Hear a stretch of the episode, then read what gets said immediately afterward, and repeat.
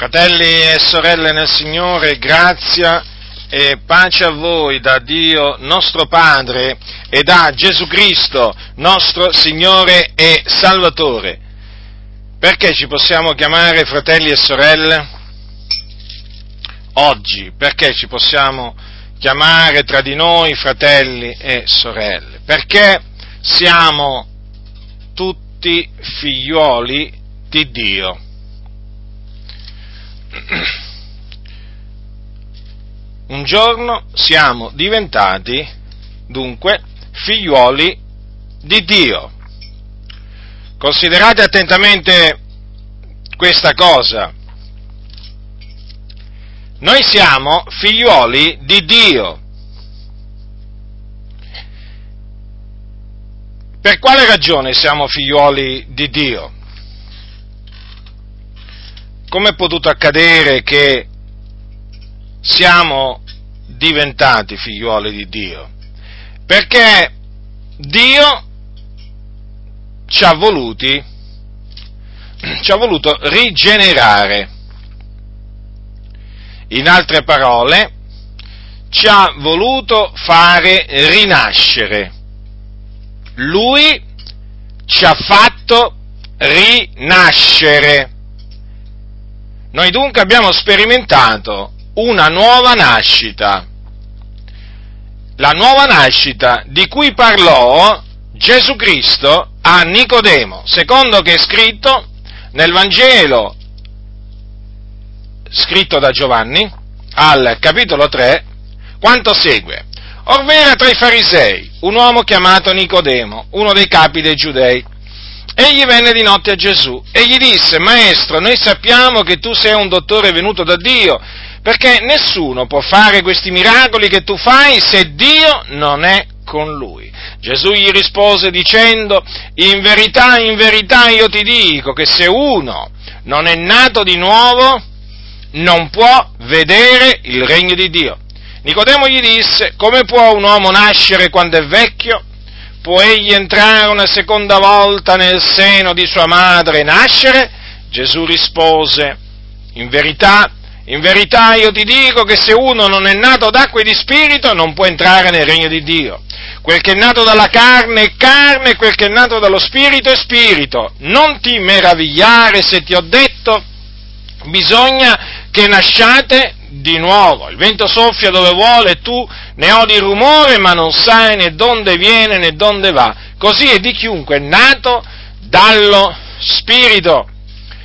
Queste parole Gesù le rivolse a un uomo, Nicodemo, un fariseo, quindi faceva parte della setta dei farisei, e considerate che Gesù lo ha chiamato anche il dottore di Israele. Ebbene, questo dottore non sapeva che per entrare nel regno di Dio bisogna nascere di nuovo. Bisogna nascere d'acqua e di spirito. Ora, innanzitutto, per quale ragione è indispensabile che l'uomo nasca di nuovo per diventare figliuolo di Dio? Perché l'uomo è morto nei suoi peccati, nelle sue trasgressioni. Infatti l'Apostolo ha detto ai santi di Efeso queste parole, sono scritte al capitolo 2 queste parole, voi pure vivificati, voi che eravate morti nei vostri falli e nei vostri peccati. Dunque, l'uomo che vive al servizio del peccato è morto nei suoi falli e nei suoi peccati. D'altronde, mediante il primo uomo, cioè Adamo, il peccato è entrato nel mondo e per mezzo del peccato v'è entrata la morte. Per il fallo di quell'uno i molti sono morti, dice la scrittura. morti, spiritualmente morti, senza dunque alcuna comunione con Dio. Il peccato separa l'uomo da Dio. L'uomo non ha vita, ha vita spirituale alcuna, lontano da Dio. Ecco dunque perché si rende necessaria la nuova nascita, la nuova nascita. L'uomo deve nascere di nuovo per diventare figliolo di Dio. E basta solamente questo per confutare l'eresia che sostiene che tutti gli uomini sono figlioli di Dio. È un'eresia molto diffusa, anche in ambito evangelico, che si sta sempre più diffondendo in virtù dell'influenza di quell'istituzione diabolica che è la massoneria, che si prefigge la distruzione del cristianesimo. Infatti la massoneria afferma che tutti gli uomini sono figli di Dio, è praticamente il principio della fratellanza universale. Questo diabolico principio è penetrato anche in molte chiese evangeliche, per cui molti cosiddetti evangelici ritengono che tutti gli uomini sono figli di Dio. Questo è falso. Altrimenti Gesù non avrebbe parlato di una nuova nascita. Se la nuova nascita è indispensabile per diventare figliuoli di Dio e quindi per entrare nel regno di Dio, vuol dire che non tutti gli uomini sono figlioli di Dio. Vedete dunque come il diavolo cerca sempre di, eh, diciamo, far credere alle persone diciamo, il contrario di quello che dice la parola di Dio. La parola di Dio dice una cosa, ecco che il diavolo, il seduttore di tutto il mondo, spinge, induce a credere il contrario. Dunque, noi siamo nati di nuovo. Vorrei che notaste questo, che questa nuova nascita non è altro che una nascita d'acqua e di spirito.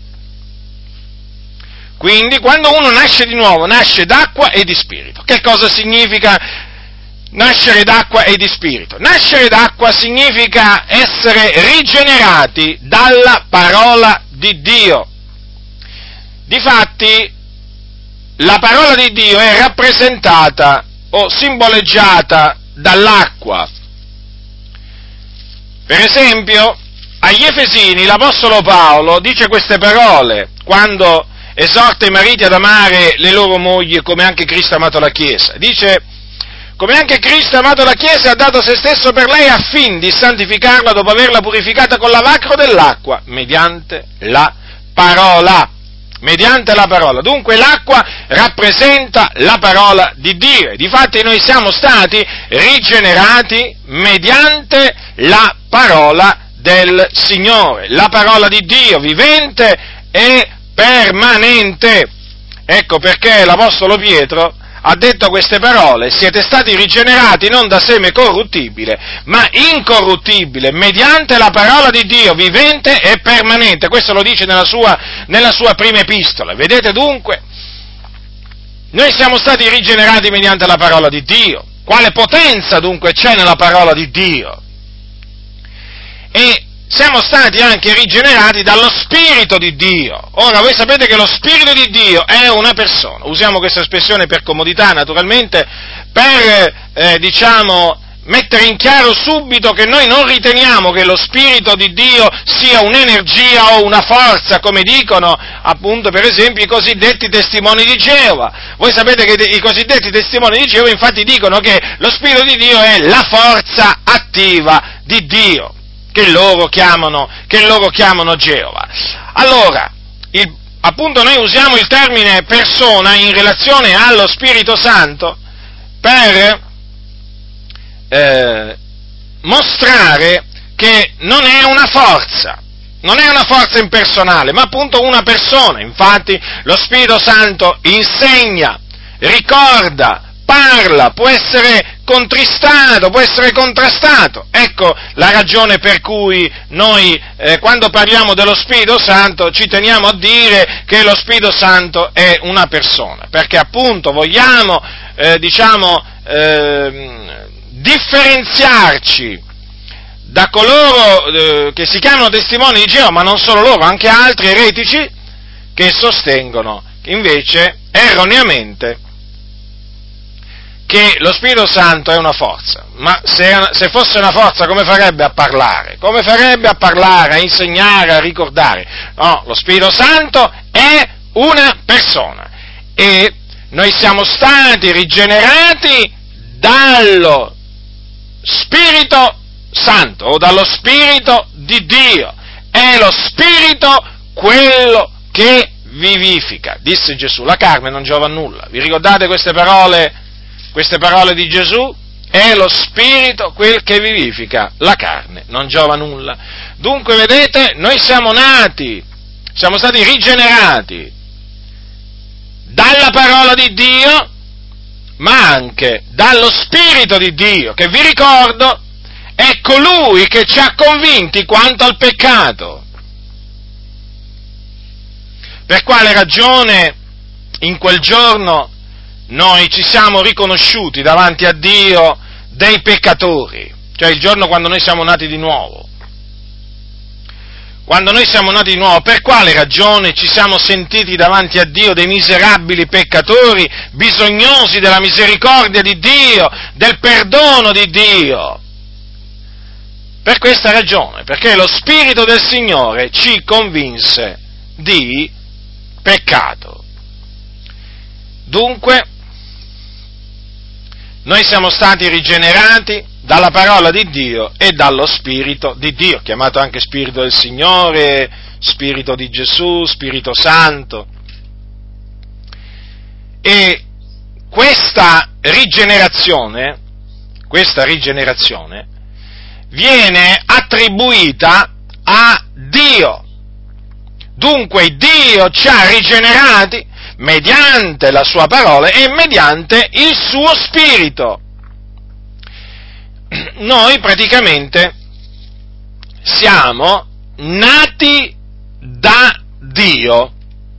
Questo è quello che dice la Sacra Scrittura.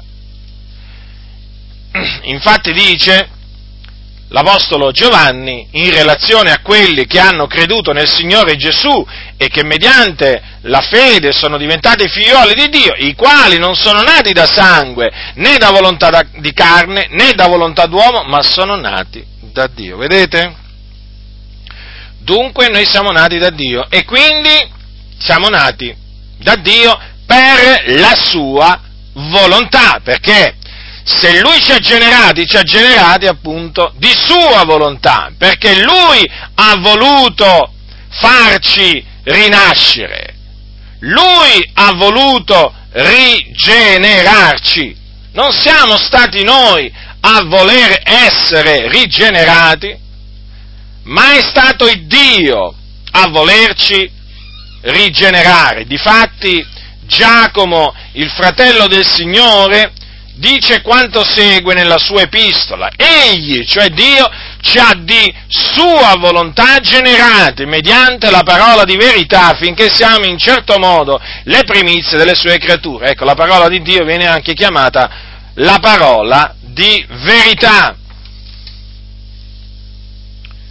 Dunque, fratelli nel Signore, questo è un altro punto da considerare molto attentamente perché fa comprendere che cosa?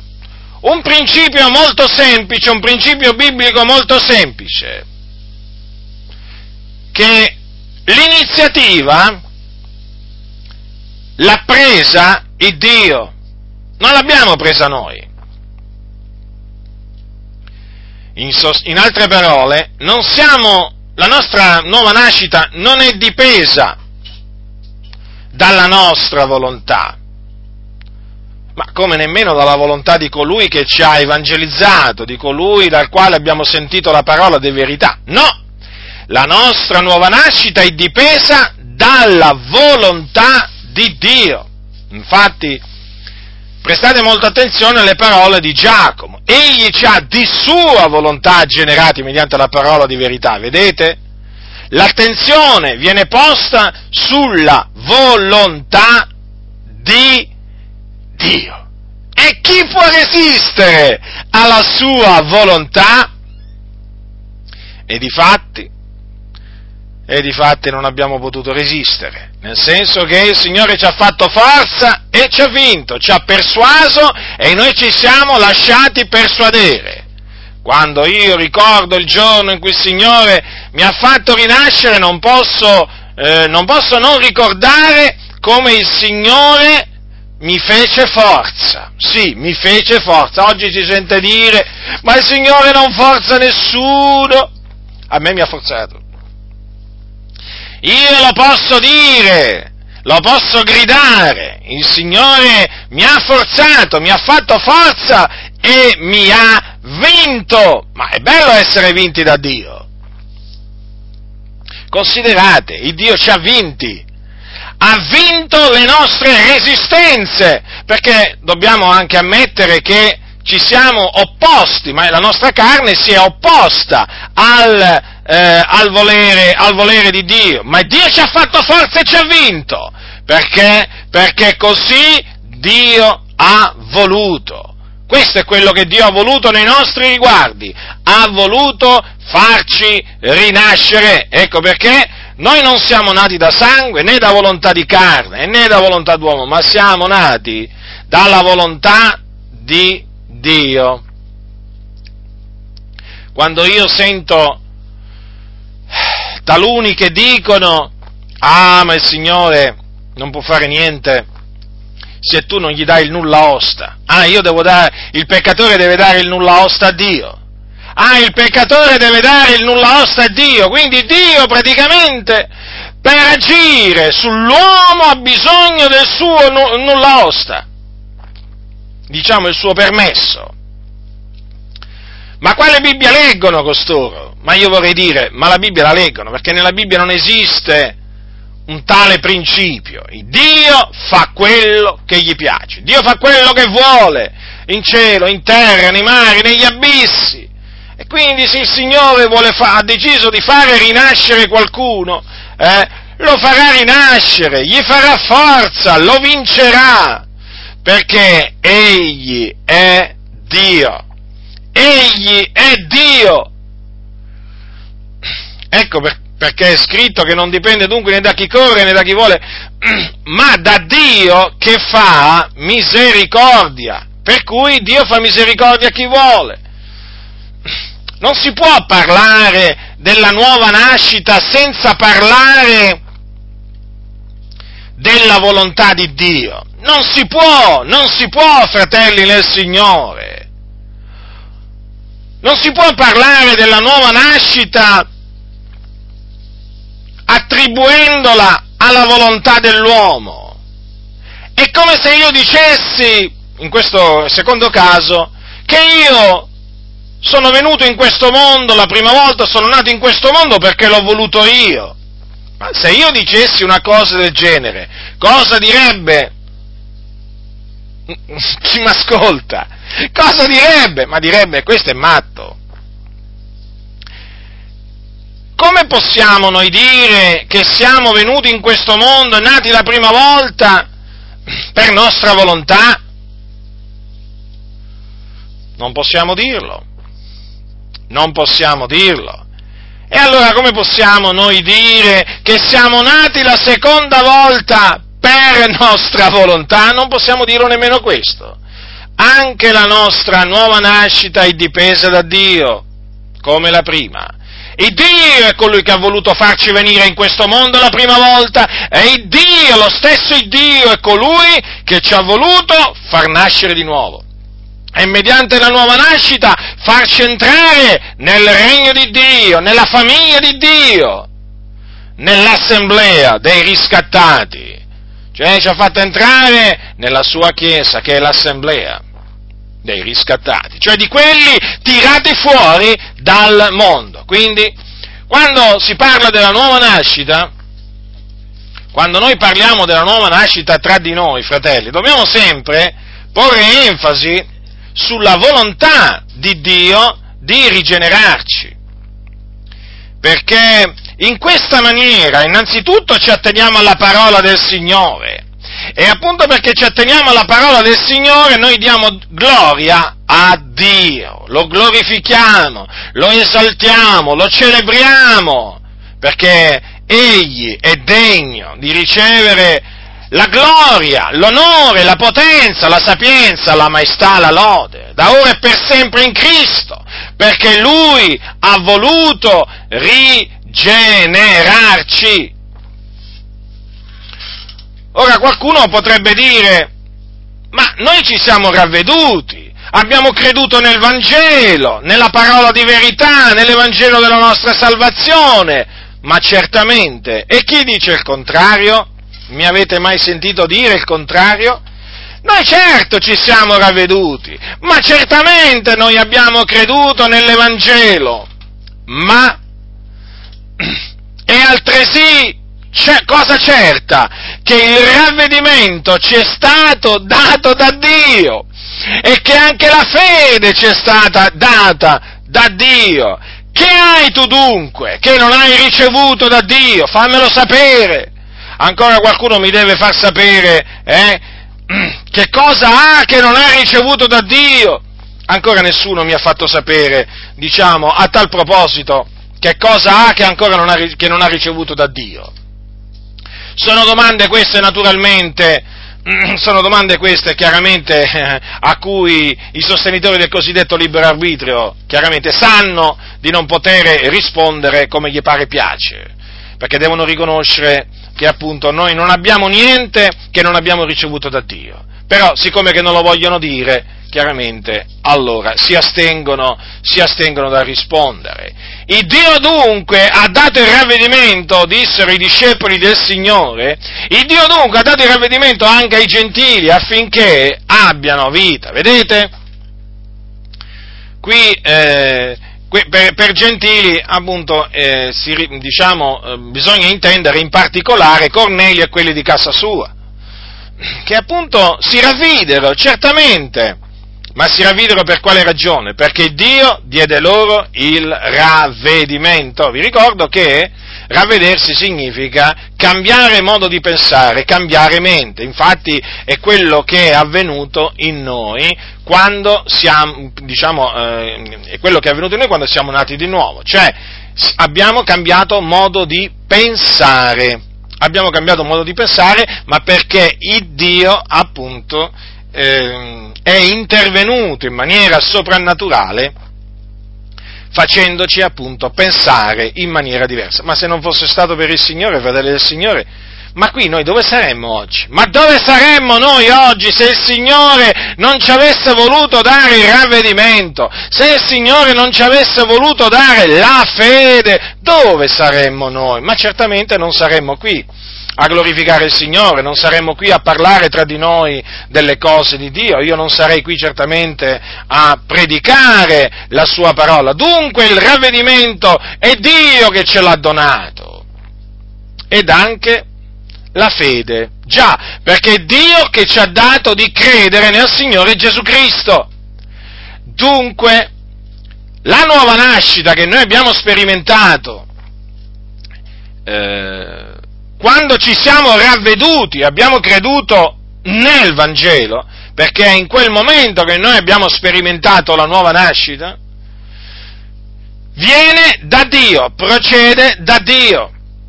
Ed anche il ravvedimento e la fede, che sono stati appunto indispensabili per rinascere, ci sono stati dati da Dio. Ma ecco perché noi diciamo che siamo nati da Dio. Io credo che tutti coloro che sostengono il cosiddetto libero arbitrio dovrebbero veramente eh, cominciare a investigare seriamente le scritture, perché se credono al libero arbitrio vuol dire che le scritture non le, non le investigano. comunque non le hanno investigate seriamente e profondamente come, come si conviene, perché leggendo le Sacre Scritture non si può arrivare alla conclusione che noi siamo nati da Dio perché abbiamo voluto nascere da Dio, nella maniera più assoluta. Investigando le scritture si arriva alla conclusione che noi siamo nati da Dio perché Dio ha voluto farci rinascere, ha voluto generarci mediante la parola di verità. Vedete dunque, fratelli nel Signore, come la scrittura spiega la scrittura? La scrittura è in perfetta armonia con la scrittura. È meraviglioso è meraviglioso eh, quello che dice la Sacra Scrittura. Ci lascia del continuo meravigliati, perché riconosciamo che la Scrittura è la parola di Dio, non si contraddice, anche se talvolta può sembrare che si contraddice, ma la parola di Dio non si contraddice perché Dio non si contraddice. Dunque, vedete, fratelli nel Signore, la nuova nascita. Noi l'abbiamo sperimentata per volere di Dio. Lui dunque ha voluto darci il ravvedimento e ha voluto darci la fede. E quindi quando ci siamo ravveduti, abbiamo creduto nel Signore Gesù Cristo, ci siamo sentiti rinascere, ci siamo sentiti nascere di nuovo. In quel momento ci siamo sentiti delle persone nuove, delle creature nuove. Certo, perché in quel momento siamo diventati figliuoli di Dio, fratelli, figliuoli di Dio. Vedete di quale di quale grande amore ci è stato largo il Dio, dandoci appunto ad essere chiamati figliuoli di Dio. Tali siamo. Perché? Perché abbiamo creduto nel Signore Gesù Cristo, nel figliuolo di Dio. Abbiamo creduto che Gesù di Nazareth è il figlio di Dio, che è morto sulla croce per i nostri peccati, che fu seppellito e che il terzo giorno risuscitò dai morti a cagione della nostra giustificazione e dopo essere risorto apparve ai suoi discepoli. Sì, credendo in lui siamo nati da Dio. A tutti quelli che l'hanno ricevuto, egli ha dato il diritto di diventare figliuoli di Dio, a quelli cioè che credono nel suo nome. Ecco dunque chi sono i figliuoli di Dio. Ecco come si riconoscono i figliuoli di Dio, dal fatto che sono nati da Dio, nati di nuovo, perché hanno creduto nel Signore Gesù Cristo. Come possono dunque essere figlioli di Dio i musulmani, i buddisti? Eh? Come possono essere figlioli di Dio quelli, quelli, che credono addirittura a quelli che credono in Maria, perché ci sono i mariani, ci sono i cristiani, ci sono pure i mariani, i cattolici romani, sono dei mariani. Ma fatemi capire, fratelli, fratelli nel Signore, ma queste persone che si dicono cristiane e venerano, adorano Maria, ma possono mai essere definite figliuoli di Dio, quando hanno riposto la loro fiducia in una creatura, eh, in una creatura che non ha assolutamente, diciamo, fatto, eh, diciamo, niente per redimerci. Come possiamo noi accettare come figliuoli di Dio persone che sono mariane, mariane, cioè praticamente seguono, seguono Maria, ma vorremmo dire seguono le statue di Maria, eh? perché voi sapete che di statue di Maria ce ne sono tantissime. Eh?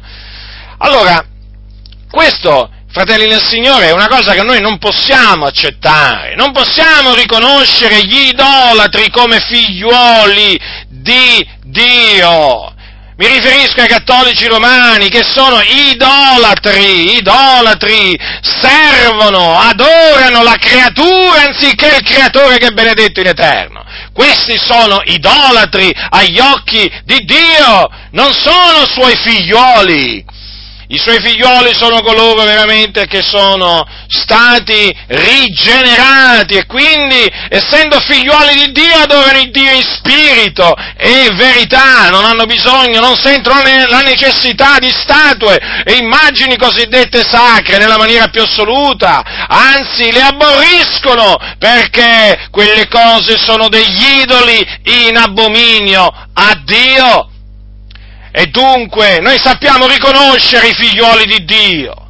E come se sappiamo riconoscerli? Anche perché lo spirito che è dentro di noi ci attesta eh, che sono figlioli di Dio quando li incontriamo.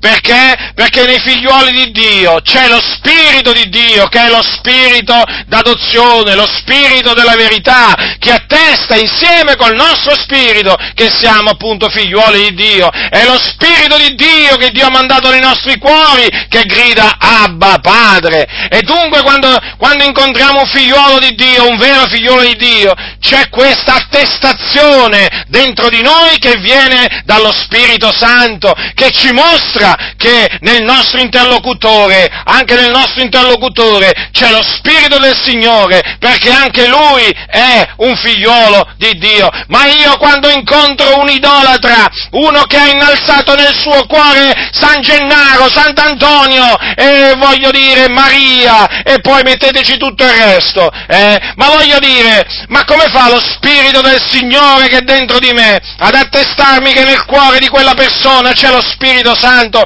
no, lo Spirito di Dio mi, mi mostrerà, mi metterà in guardia da quella persona, perché mi attesterà che in quella persona invece ci sono gli idoli, che quello che ha davanti non è un tempio, non è il Tempio di Dio, non fa parte del Tempio di Dio, ma è un Tempio di idoli.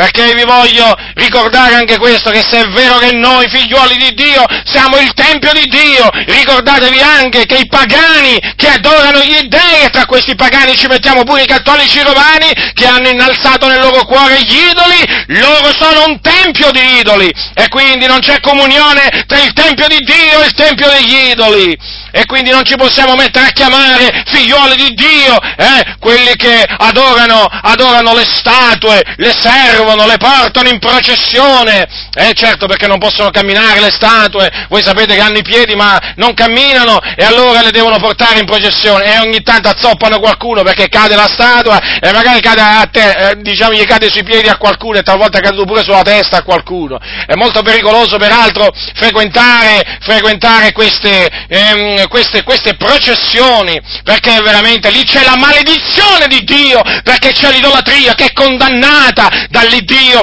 vivente e vero. Sì, l'idolatria. Ah sì? C'è idolatria in Italia?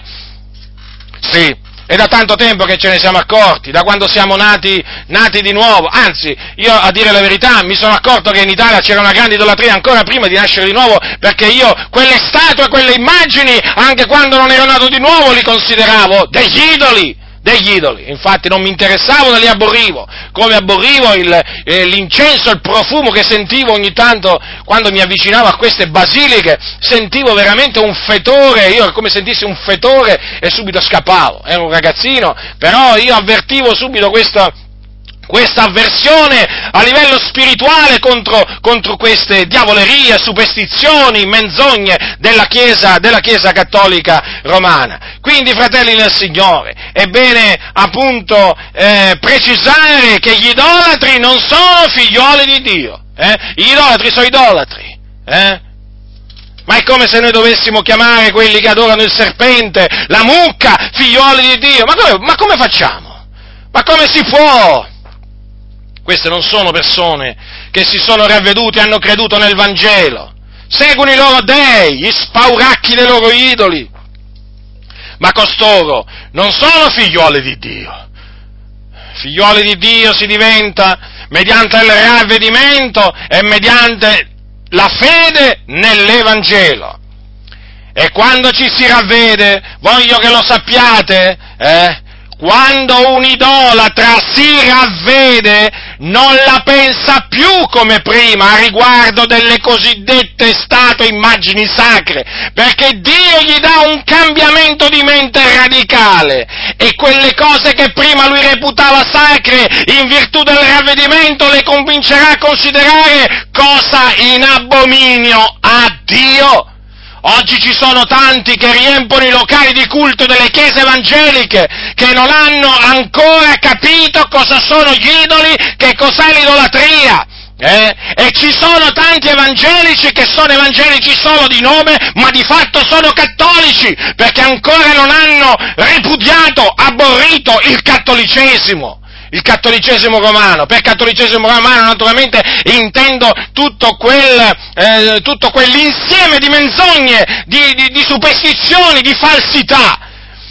Comprendete? Sembrano veramente dei travestiti, sono dei travestiti taluni.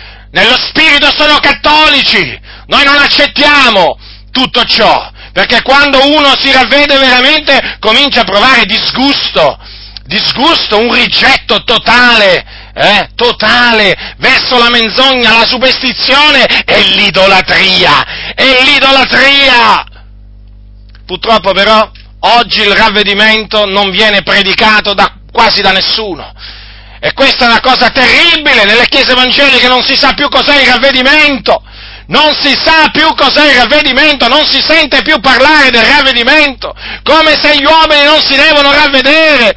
Eh? È una vergogna, è uno scandalo. Il Signore ha comandato di predicare il ravvedimento, Gesù stesso predicò il ravvedimento, gli apostoli stessi predicarono il ravvedimento. E ai, ai giorni degli apostoli l'idolatria era molto diffusa nell'impero romano, eppure oggi, a distanza di tanti secoli, in una nazione dove regna il paganesimo, che appunto si fa chiamare cristianesimo però, eh? dove regna l'idolatria, dove veramente ci sono tanti di quegli idoli, ma tanti, ma così tanti, ma quanti saranno gli idoli in Italia? Quanti saranno? Ma è un numero spaventoso. Eppure, eppure queste chiese evangeliche, eh, che si dicono cristiane, non contrastano l'idolatria, e non riprovano gli idoli della Chiesa Cattolica Romana, non riprovano ciò che ha menato all'inferno tante, tante, tante persone fino a questo momento. È come se non fosse niente di grave l'idolatria agli occhi del Signore, come se si può essere figliuoli di Dio e idolatri nello stesso tempo.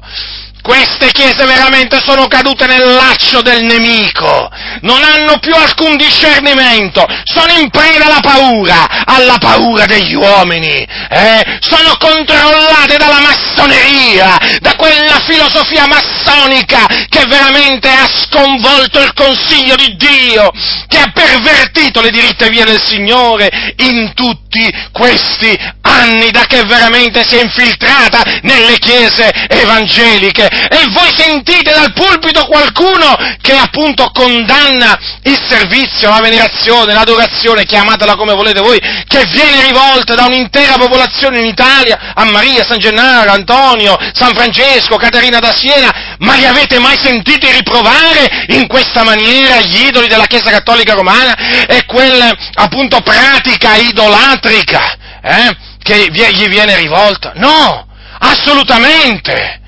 Come mai questo? Come mai questo? Perché oramai praticamente dal pulpito, dal pulpito bisogna dire che si sentono voci di persone che non sono mai nate di nuovo nemmeno loro ma una persona che è nata di nuovo veramente, eh, c'ha lo spirito del Signore dentro, c'ha lo spirito di Dio dentro, eh, che lo brama fino alla gelosia, lo spirito di Dio quando vede, quando vede gli idoli, quando vede qualcuno che si prostra davanti agli idoli, quando vede l'idolatria manifestata in tutte le sue forme, lo spirito di Dio viene contristato perché si trova davanti a una menzogna, a un agire menzognero, a un agire diabolico. E allora il credente non può stare in silenzio, non può stare in silenzio, si accende come un fuoco dentro di lui, anzi si ravviva un fuoco che c'è dentro di lui, non può stare zitto, non può non parlare contro gli idoli, non può non parlare contro l'idolatria. Ma sapete quante volte il Signore, per trarre fuori dei cattolici romani dalla Chiesa cattolica romana, da questa fossa di perdizione, ma sapete quante testimonianze ci sono in cui il Signore ha dato dei sogni, delle visioni, eh, per appunto strappare queste anime eh, alla Chiesa cattolica romana e fargli abbandonare l'idolatria? Ah, quante testimonianze ci sono! Quante testimonianze ci sono! Perché l'idolatria è in abominio a Dio, gli idolatri non erediteranno il regno di Dio.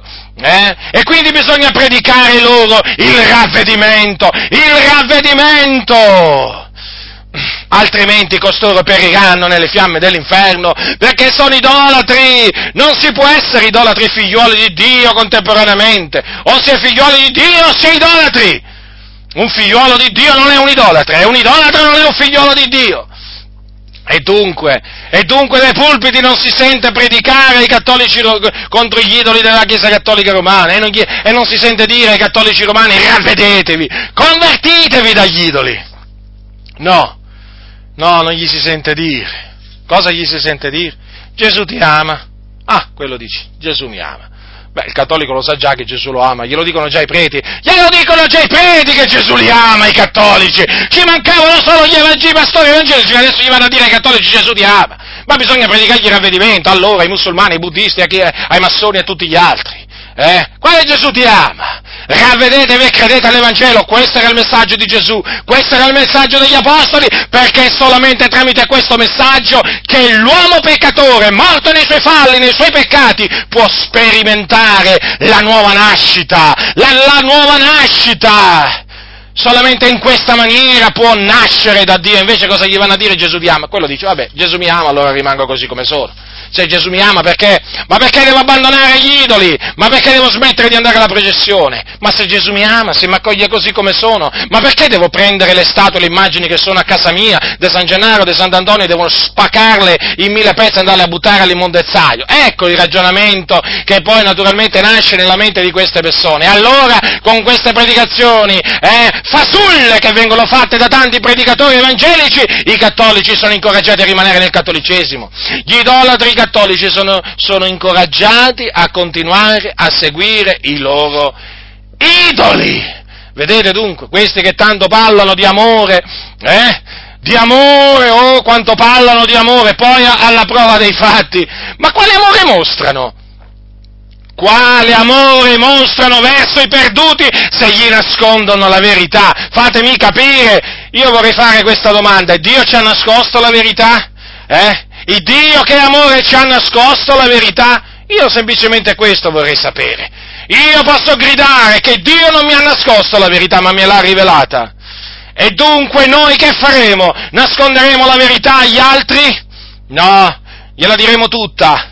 Eh? Ah, naturalmente sappiamo che cosa ci costerà persecuzione, diffamazione, insulti, ma non importa quando anche ci costasse la morte. Dobbiamo dire la verità perché solamente la verità libera l'uomo dal peccato, solamente la parola di verità eh, permette all'uomo di essere rigenerato. E io invece cosa do, io, non solo io, tanti di noi, cosa, a che cosa dobbiamo assistere? A questo silenzio colpevole da parte veramente di tanti che si dicono pastori, eh? questo silenzio colpevole contro gli idoli è l'idolatria della Chiesa cattolica romana, che sta veramente tenendo nella morte spirituale tante anime e che le sta portando all'inferno. E dov'è tutto questo amore che hanno costoro? Ma quale amore hanno questi? Ma quale amore hanno questi? Sapete, io tante volte, alcune volte rifletto e dico, ma se io fossi un cattolico romano adesso, eh?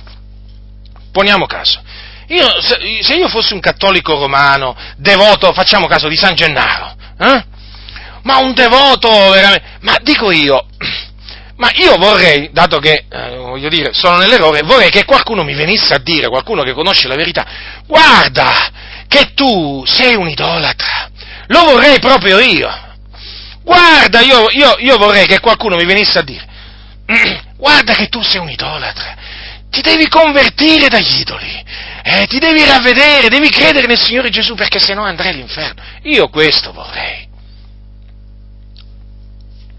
Ma alcuni, alcuni non, non pongono caso a niente, ma perché ormai, sapete, fratelli nel Signore, ormai queste denominazioni evangeliche sono così cattolicizzate che oramai possono camminare proprio a braccetto con i cattolici romani.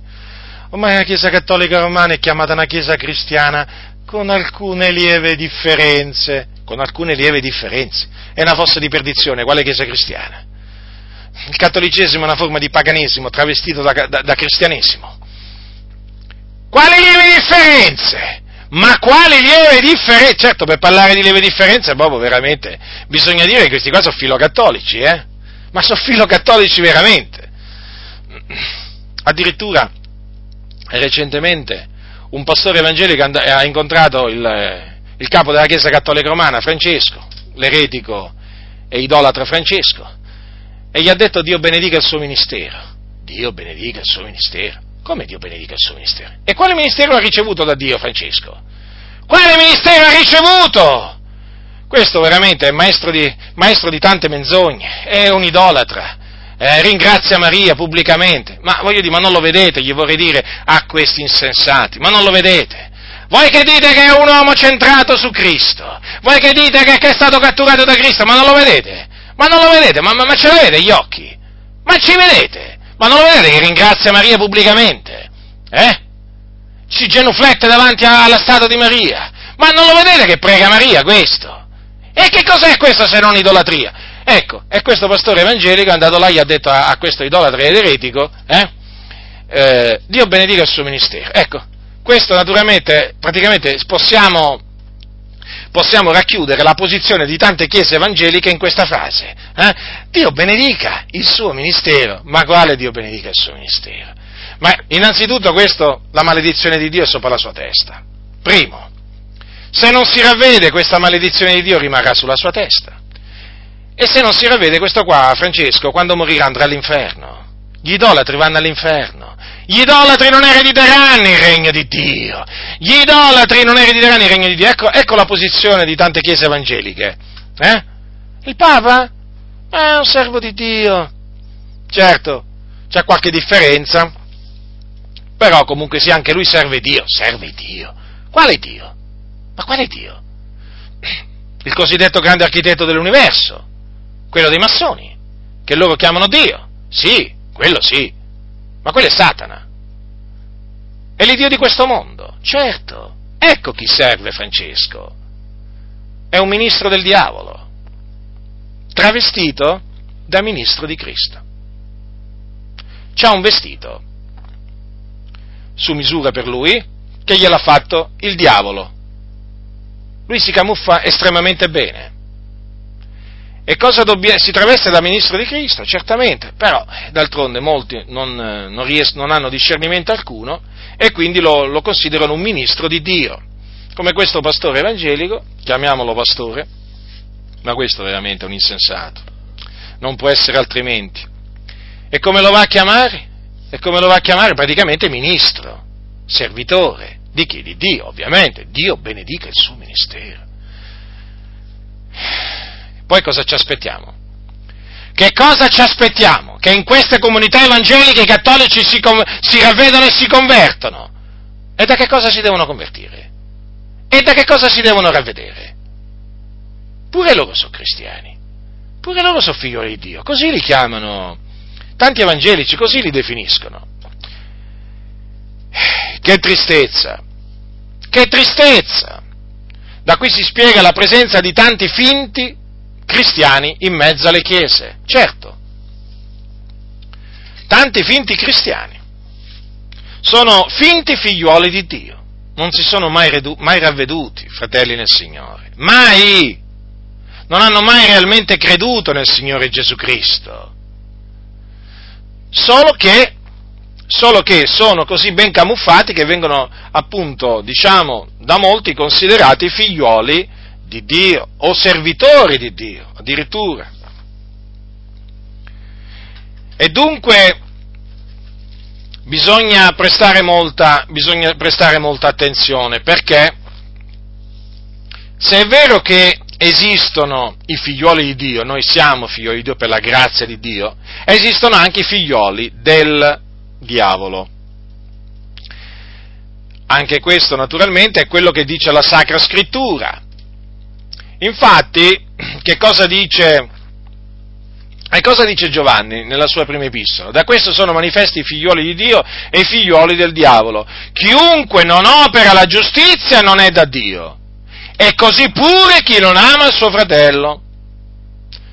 Avete notato che qui eh, Giovanni parla dei figlioli di Dio e anche dei figlioli del diavolo? Dunque il diavolo ha dei figlioli. Ora, il diavolo è omicida e padre della menzogna, quindi, quindi anche i suoi figlioli sono omicidi e amanti della menzogna. Omicidi perché non amano, non amano i figlioli di Dio, perché dice, dice sempre Giovanni, chiunque odia il suo fratello è omicida, vedete? Chiunque ci odia non è da Dio, non ha conosciuto il Dio, perché Dio è amore. Perché noi siamo figlioli di Dio. Se non ci riconoscono come figlioli di Dio, vuol dire che loro stessi non sono figlioli di Dio. Perché un figliolo di Dio riconosce un altro figliolo di Dio. Perché i figlioli di Dio sono manifesti, vedete, ma come anche sono manifesti i figlioli del diavolo. Notate, notate, eh? chiunque non opera la giustizia non è da Dio, e così pure chi non ama il suo fratello. Mi pare estremamente, estremamente chiaro Giovanni. E poi bisogna, bisogna, sentire che tutti gli uomini sono figli di Dio. Quando la scrittura parla, parla anche dei figlioli del diavolo, vedete? Lo vedete, fratelli, fratelli nel Signore, quanto eh, diciamo questa dottrina che, secondo cui tutti gli uomini sono figli di Dio, perché significa poi che tutti gli uomini sono nati da Dio, è dannosa, è, è diabolica. Ma se tutti gli uomini fossero figlioli, figlioli di Dio, ma Gesù, perché diceva bisogna che nasciate di nuovo? Perché? Perché lo diceva? Perché quando lui disse bisogna che nasciate di nuovo, intese dire bisogna che nasciate da Dio, bisogna che siate rigenerati da Dio. Questo è il senso di quelle parole. E dunque non può essere che tutti gli uomini sono figli di Dio, tutti gli uomini sono creature di Dio, ma figlioli di Dio so, sono solamente coloro che per la grazia di Dio si sono ravveduti e hanno creduto nel Signore Gesù Cristo e che appunto sono stati, in virtù di questo ravvedimento e di questa fede, rigenerati da Dio. Quindi state, eh, state in allerta, fratelli, state molto attenti perché oramai l'eresia secondo cui tutti gli uomini sono figli di Dio e quindi tutti gli uomini sono nati da Dio, oramai guardate che è molto diffusa, per esempio nel Consiglio Mondiale delle Chiese, ma quello è nato sotto il patrocinato della massoneria, quello già da quando è nato il Consiglio Mondiale delle Chiese proprio era in mano alla massoneria, eh, anche quello chiaramente ha fatto spazio a questa, a questa eresia.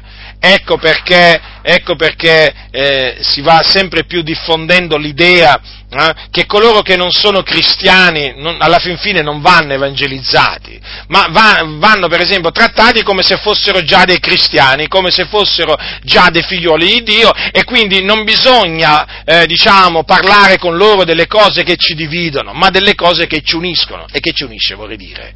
Vorrei domandare a costoro, ma che ci unisce con quelli che appunto sono figlioli, figlioli del diavolo? Ma è ovvio, perché oramai, fratelli nel Signore, in tutte queste chiese evangeliche ci sono anche alla conduzione figlioli del diavolo, persone che non sono mai nate di nuovo. E questa è la grande piaga che affligge le chiese evangeliche, che tanti, troppi non sono nati di nuovo. Anche pastori, anche pastori, noi sappiamo di pastori che non sono mai nati da Dio, fratelli del Signore, e che in virtù di un diploma, eh, di un diploma che hanno ricevuto una scuola biblica sono là dietro il pulpito a parlare come se fossero dei cristiani, ma non lo sono, non sono mai nati di nuovo. Ecco perché è giunta l'ora veramente eh, che venga chiesto ai pastori, sì, ai pastori, quelli che si dicono pastori, sei nato di nuovo? Quando sei nato di nuovo? Come sei nato di nuovo? Fratelli del Signore, lo so, a, a, taluni, a taluni veramente vi guarderanno male, vi risponderanno male, vi insulteranno, ma sono quelli che non sono nati di nuovo. Ma io vi posso assicurare una cosa, che a me quando uno mi chiede se sono nato di nuovo, io non mi offendo. Non mi offendo se mi fa una domanda, naturalmente, perché vuole sapere da me se sono nato di nuovo. Non mi offendo se mi, di, se mi chiede quando sono nato di nuovo, eh? E non mi offende nemmeno quando mi chiede come sono nato di nuovo, perché ho una risposta a tutte queste tre domande.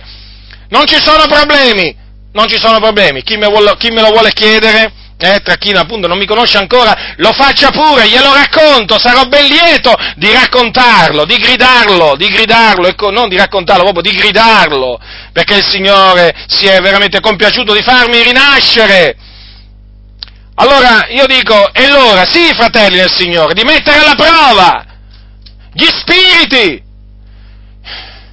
e anche in questa maniera, perché ci sono finti, finti predicatori, ci sono predicatori che non sono nati mai da Dio. Sì, nelle chiese evangeliche. Oramai il discorso, i preti non sono nati di nuovo, eh? I testimoni di Geova non sono nati di nuovo, i mormoni, ma sì, ma lo sappiamo, ma qui oramai tanti, bisogna dire anche, bisogna aggiungerci ormai un'altra categoria di persone mai nate di nuovo, sono tanti che si dicono evangelici, anche pastori, che sono ancora morti nei loro falli, nelle loro trasgressioni, che non hanno quindi la certezza della salvezza, eh? Ecco, anche di chi bisogna parlare, di tutti quegli evangelici che ancora non sono nati da Dio. Quindi accertatevi, accertatevi che chi avete davanti eh, sia veramente nato da Dio, nato da Dio. Sarà lieto lui di raccontarvi quando è nato da Dio, quando è nato di nuovo. Lo farà con entusiasmo, con gioia, con gratitudine verso il Dio e bisogna che vi parli in questa maniera, perché oramai qua la nostra, la nostra guerra oramai è una guerra che praticamente i cui nemici sono soprattutto evangelici. Sì? Proprio così, proprio così sono soprattutto quegli evangelici che si trovano anche in posti di comando, di dirigenza nelle denominazioni e che non sono nati da Dio. Metteteli alla prova. Met- si dicono cristiani, metteteli alla prova. Vogliamo sentire, vogliamo sapere. Sono nati di nuovo? Quando sono nati di nuovo? Come sono nati di nuovo? Sono sicuri della loro salvezza? Sono sicuri che i loro peccati sono stati perdonati? Sono sicuri di avere la vita eterna? Fategliele queste domande. Sapete, io mi ricordo quando mi sono convertito, eh, mm, diciamo, una delle cose che cominciai a fare nei confronti, diciamo, eh, di, quelli che, di quelli che incontravo, gli chiedevo, ma tu sei nato di nuovo? Sei salvato? Sei sicuro di essere salvato? Chiaramente mi accorgevo poi dalla risposta che non erano salvati. Ecco, credo che oggigiorno oramai bisogna fare questa domanda agli evangelici, a quelli che si presentano come evangelici, non importa se battisti, valdesi, metodisti, luterani, e poi chi altro ancora, pentecostali, non importa di quale denominazione, sei nato di nuovo? Quando sei nato di nuovo? Come sei nato di nuovo? Come ti senti davanti a Dio? Ti senti perdonato appieno dei tuoi peccati? Ti senti certo della tua salvezza? Eh? Se morissi in questo momento, dove andresti? Dove andrebbe l'anima tua? Ecco, queste domande è ora di, di cominciarle a fare in seno ai locali di culto perché si sono insinuati in mezzo a noi uomini eh, che sono figli del diavolo, travestiti da figli di Dio. e bisogna smascherarli, bisogna smascherarli per cacciarli via, perché sono degli impostori, perché sono degli impostori. Dunque, fratelli del Signore, noi per la grazia di Dio siamo tra i figlioli di Dio e tali dobbiamo rimanere. Cosa significa? Dobbiamo perseverare nella fede in Cristo Gesù, perché siamo diventati figlioli di Dio mediante la fede, per volontà di Dio, ma chiaramente noi adesso dobbiamo perseverare nella fede, continuare a credere in Gesù Cristo, il Figlio di Dio, per giungere alla fine del nostro corso, fedeli a Dio, uniti a Dio, e naturalmente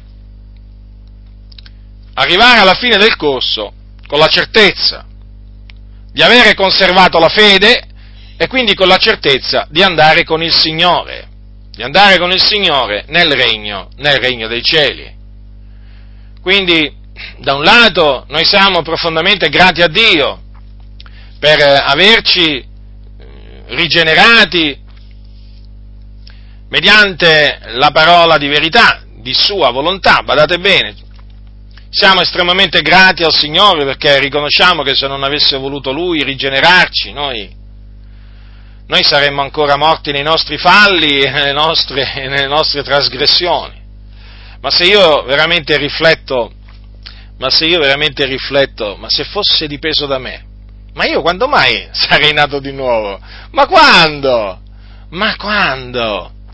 E invece il Signore, nella sua grande misericordia, ha voluto veramente farmi, farmi nascere di nuovo. Ricordo ancora il momento quando implorai la sua misericordia, mi ravvidi dei miei, mi pentii dei miei peccati e implorai il Signore affinché mi perdonasse, affinché avesse misericordia di me perché ero un peccatore, perché riconobbi in quel momento di essere un peccatore, un peccatore sulla via della perdizione che meritava da Dio solo il castigo, solo una punizione eterna. E quindi riconoscendo, riconoscendomi peccatore davanti al Signore, ricordo che piangendo, piangendo gli chiesi, eh, chiesi al Signore di avere misericordia di me eh, e di farmi un suo figliolo, di farmi diventare un suo figliolo e ricordo ancora come se fosse avvenuto oggi che eh, proprio sentii proprio un, un grande peso, um, sì, proprio un peso che si distaccò dalle mie, eh, dalle mie spalle e scivolò via. E mi sentii leggero, non avevo mai avuto un'esperienza del genere. E poi ricordo una, una, una sensazione, un'altra sensazione, fondamentale, mi sentii perdonato, proprio mi sentii purificato, lavato dai miei peccati, proprio in quel momento mi sentii purificato e poi mi sentii nascere di nuovo, mi sentii proprio come se fossi diventato un'altra persona. In effetti ero diventato un'altra persona, una nuova creatura e di questo si accorsero gli altri. Non solamente io mi accorsi di questo, ma si accorsero pure gli altri di quello che mi era accaduto. Era in Inghilterra nell'agosto, eh, nell'agosto, mm, nell'agosto di molti anni fa, negli anni, negli anni 80, e appena, ero andato là in vacanza, ero andato là in vacanza dopo, essermi, eh, dopo aver finito le scuole superiori. E andai in Inghilterra morto nei miei peccati e tornai invece vivificato tornai in Italia vivificato, eh, tornai in Italia nato di nuovo e tutti si accorsero che non ero più lo stesso. Non conoscevo, non conoscevo tante cose della parola di Dio, eh, ero piuttosto ignorante, devo dire, lo riconosco, però tutti si accorsero che ero diventato una persona nuova, che non ero più quello di prima. e questo avviene quando uno nasce di nuovo. Eh? Avevo la certezza di essere un figliuolo di Dio, avevo la certezza assoluta che i miei peccati erano stati perdonati, avevo la certezza assoluta che avevo la vita eterna e che ero sulla via che mena in cielo. Queste erano certezze che avevo, queste erano cose che proprio conoscevo di averle. Certo, ribadisco, eh, non, non, si può pretendere che, diciamo, da un, neona, da un, neonato quello che si può pretendere da una, da una persona diciamo, di 30 anni, di 40 anni. Era un neonato e quindi chiaramente dovete considerare anche la mia ignoranza della parola di Dio come anche della volontà di Dio.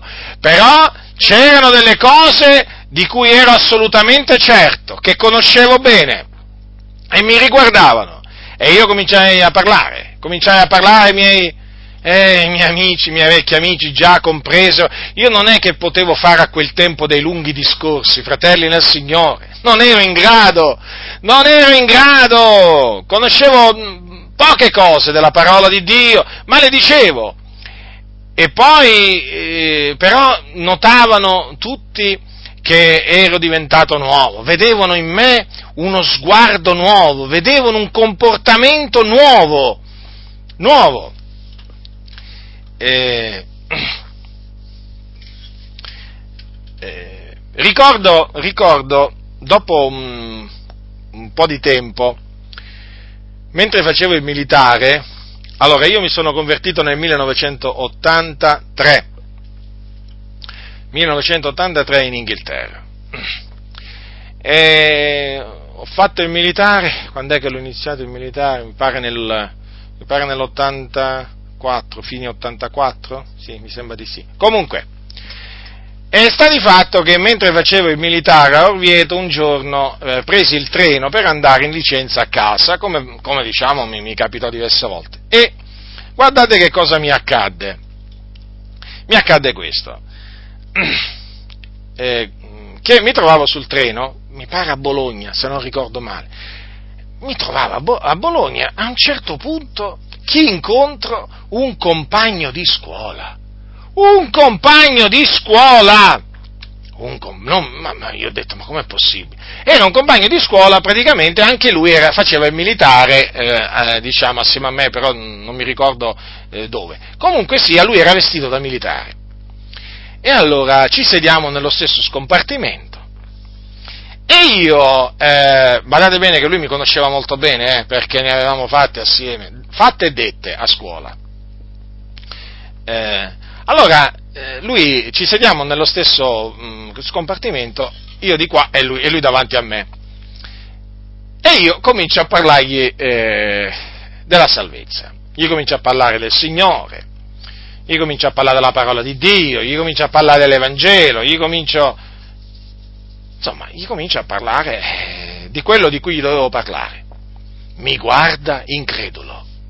Mi guarda incredulo! Mi guarda incredulo e fa questo gesto. Praticamente si muove in avanti verso di me e con la mano, con la sua mano destra, mi dà, diciamo, mi dà dei piccoli colpi sulla mia guancia sinistra e mi fa, ma dimmi Butindaro, ma sei tu o è qualcun altro qua? No, no, io ho detto, sono io. Sono proprio io, gli ho detto. E naturalmente in questa maniera, eh, diciamo, io gli ho spiegato poi chiaramente che cosa comportava la nuova nascita. Lo ricordo ancora quel gesto che fece, perché veramente aveva proprio gli occhi proprio come se fossero fuori dalle orbite, non gli pareva vero quello che stava vedendo, perché lui mi aveva conosciuto perché lui mi aveva conosciuto, lui conosceva il mio modo di parlare, lui conosceva il mio modo di ragionare, di pensare, era uno di quelli che lo conosceva fin troppo bene. E allora quando, quando cominciava a parlare del Signore rimase sbigottito, sbigottito, e io sono contento che, eh, che lui appunto rimase sbigottito. Dunque, vedete, quando si nasce di nuovo, fratelli nel Signore, per la grazia di Dio, è manifesto. È manifesto, ma certo, certo, si è dei neonati quando si nasce di nuovo, però poi con l'aiuto del Signore, eh, diciamo, il, neo, il neonato appunto crescerà. E questo appunto è quello che si deve studiare di fare ogni, ogni cristiano. Eh, praticamente deve studiarsi di crescere, di crescere per, per raggiungere una, una statura, sapete, non è che uno nasce di nuovo eh, e deve rimanere un bambino in Cristo, no, perché il Signore vuole che noi raggiungiamo l'altezza della statura perfetta di Cristo. E quindi per, per, fare ciò è necessario santificarsi, è necessario crescere nella grazia, nella conoscenza. E dunque vedete, fratelli del Signore, noi abbiamo avuto dal Signore questa grazia, perché è una grazia, eh? Non è una fortuna, noi non siamo persone fortunate, noi siamo persone graziate, noi siamo persone che hanno ricevuto dal Signore grazia. Noi non crediamo nella fortuna, come anche nella sfortuna. Noi crediamo appunto in Dio, in Dio che ha, eh, che ha voluto eh, farci eh, rinascere nella, eh, nella, sua grande, nella sua grande misericordia. E dunque dobbiamo, dobbiamo considerare attentamente il grande amore del Signore, la sua grande misericordia verso di noi, fratelli, perché appunto la scrittura dice che egli fa misericordia a chi vuole, ma appunto si tratta di misericordia, capite? Capite che Dio ha avuto misericordia di noi? Cioè capite che noi non meritevamo nulla? Lo capite questo? Lo riconoscete che noi non meritevamo nulla? Lo riconoscete che nella nostra carne non v'era alcun bene? Noi eravamo malvagi, eravamo figliuoli d'ira come tutti gli altri per natura, non meritevamo alcunché dal Signore, solo la condanna eterna meritevamo. Eppure al Signore è piaciuto farci rinascere, rinascere se siamo oggi nuove creature, nuove persone. Lo dobbiamo dunque alla misericordia alla misericordia di Dio manifestata verso di noi in Cristo Gesù. Come si fa davanti a questa manifestazione di misericordia da parte di Dio? Come si fa a non, a non essergli grati? Come si fa a non, a non lodarlo, a non, a non, glorificarlo, a non esaltarlo? Eh? Come si fa a non temerlo? Come si fa? Come si fa? Cioè abbiamo un Dio veramente che dall'alto eh, ha voluto veramente farci misericordia, fratelli, eh, facendoci rinascere, facendoci, facendoci, diventare, facendoci diventare suoi figliuoli e quindi mettendoci in grado di entrare nel regno eterno del nostro Signore e Salvatore Gesù Cristo perché mediante la nuova nascita si entra nel regno eterno del nostro Signore Salvatore Gesù Cristo. È un regno eterno, fratelli, è un regno eterno, un regno senza fine. E quindi viviamo una vita santa, viviamo una vita giusta, viviamo una vita pia per onorare, glorificare nel nostro corpo colui che nella sua grande misericordia ci ha voluti fare rinascere.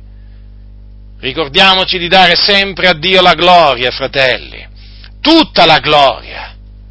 Guardiamoci dal, eh, dal fare quello che fanno taluni, che si prendono parte della gloria che appartiene a Dio.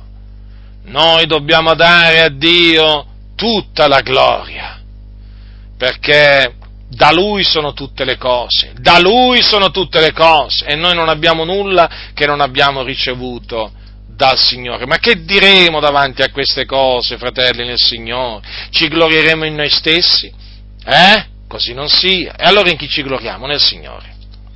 Ci gloriamo veramente in Lui, sì, fratelli. Noi, noi siamo felici di poterci gloriare in Lui. Ah, come siamo felici! Noi non ci gloriamo in noi stessi, non abbiamo meriti da accampare, ma proprio ne, nessun merito, nessun merito proprio. Non abbiamo nessuna fortuna di cui parlare. Alcuni parlano di fortuna. Non so come riescono a farlo, ma io tante volte dico, tante volte mi domando, ma alcuni la coscienza ce l'hanno? Ma ce l'hanno la coscienza? Cioè, ma la coscienza non li accusa? Quando dicono veramente queste, queste insensatezze. Che fortuna che abbiamo avuto! Fortuna! Ma quale fortuna? Noi abbiamo ricevuto grazia sopra grazia da Dio. noi siamo veramente, siamo veramente nati da Dio per la misericordia di Dio, per la sua volontà e, e, e, devo, e dobbiamo sentire parlare di fortuna? Così non sia, eh?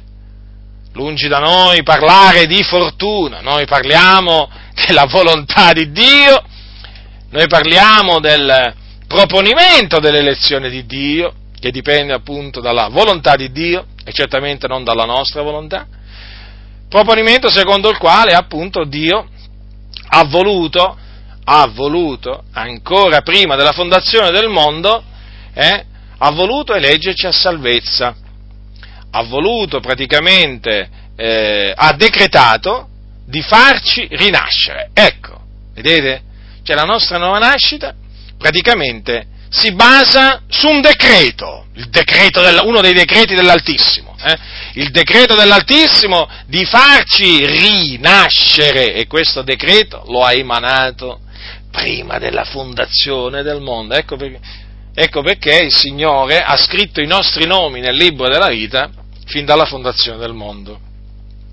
Dunque, fratelli nel Signore, consideriamo appunto attentamente la nuova nascita che il Signore ci ha fatto, ci ha fatto sperimentare, nuova nascita che, vi ricordo, è indispensabile per entrare nel regno di Dio. E quindi adesso che l'abbiamo sperimentata, adesso che veramente siamo nati da Dio, eh, manteniamoci manteniamoci saldi nella fede nel figliuolo di Dio, per appunto poter arrivare, poter arrivare alla fine eh, nella fede eh, e quindi poter entrare nel regno eterno del nostro Signore e Salvatore Gesù Cristo.